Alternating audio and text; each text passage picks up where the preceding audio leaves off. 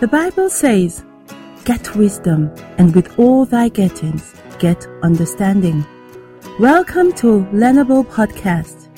This is a place where everyday people study the Bible for themselves and transfer its treasures to the next generation. Damsel Writes hosts this podcast. She is a firm believer of digging deep into the Bible for yourself and transferring its treasures to children. She is also a lover of chocolate cake. Let us pray. Lord, thank you for an opportunity to know you through your words. Speak to our hearts, we pray. Amen. Today, we'll be looking at Jonah chapter 1. In this study, the tools we'll be using are the who, what, when, where, and how to. What does it mean to? How does it apply to me today? So, let's dig in and turn the Bible to the first chapter of Jonah. As we read or listen to this passage, you can list out the who, what, when, where in the passage. The city of Nineveh sinned and God was about to judge them. However, God wants to extend his mercy to them. So God sends Jonah with the message of the intended judgment God will visit on Nineveh if they did not repent. Jonah didn't want to obey and got on a boat in the opposite direction of his assignment. Jonah's disobedience brought on a storm. Jonah was oblivious to the consequences of his sin on the sailors as they threw their merchandise overboard in trying to save the boat from sinking. The sailors confronted Jonah. Jonah then confessed to them of his sin and the solution to calm the storm. The sailors tried to save the boat in vain, and eventually they did as Jonah advised. They threw him overboard. And suddenly the storm died down and the sailors were very afraid. God sends a fish to swallow up Jonah. Jonah was in the belly of the fish for three days and three nights. Well, what does all this mean? Which brings us to the next tool. The what does it mean to? What is God trying to show us in this passage? God does not want sinners to perish, but rather they should repent and turn from their wicked ways. God wanted to give the city of Nineveh a chance to repent. God sends messages to people and he wanted Jonah to deliver this particular message to the city of Nineveh. God commands the elements and creatures. He put a situation in place to nudge Jonah in the right direction. Disobedience has its consequences.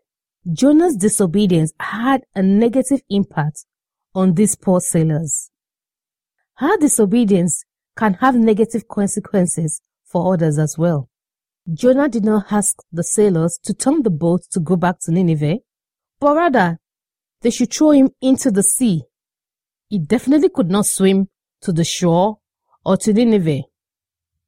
Why we may not know Jonah's motive for this decision, we see God's gracious character in play as he provided a fish to swallow up Jonah for three days and three nights. God is merciful, giving Jonah an opportunity to repent. Which brings us to the third tool. What does it mean for you and me today? Though a descriptive passage, we can glean some lessons. What lessons are there for me today? What acts or adjustments do I need to make in my life? God is powerful and can control all things for his purpose. God still leaves the freedom of will that he has given us. He may use events to nudge us in the right direction, but we make our choice to obey or to disobey him. My action is not to give excuses for my choices, but rather to own up to the choices that I make. God used imperfect and disobedient Jonah to warn the city of Nineveh of their sin and the impending judgment. We don't have to be perfect for God to use us, but we should be willing to obey Him and repent when He nudges us in the right direction. When God provides signals or send messages to help us turn from our disobedience, we should adjust accordingly. My action impacts others. So, making the right choices that would not negatively impact others is paramount. Be it in the service my business provide or the products we make or my daily interactions with others. So that people are blessed rather than impoverished that they have had one form of contact with me. Well, we hope you have enjoyed this episode.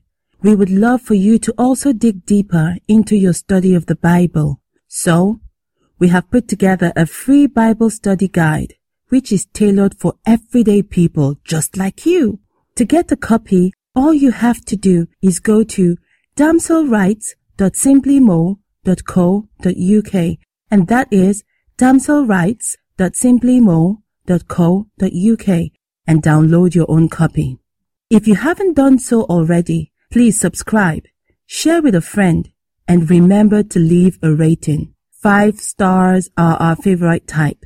Thanks for listening. Have a beautiful day, and we'll see you in the next episode. Shalom.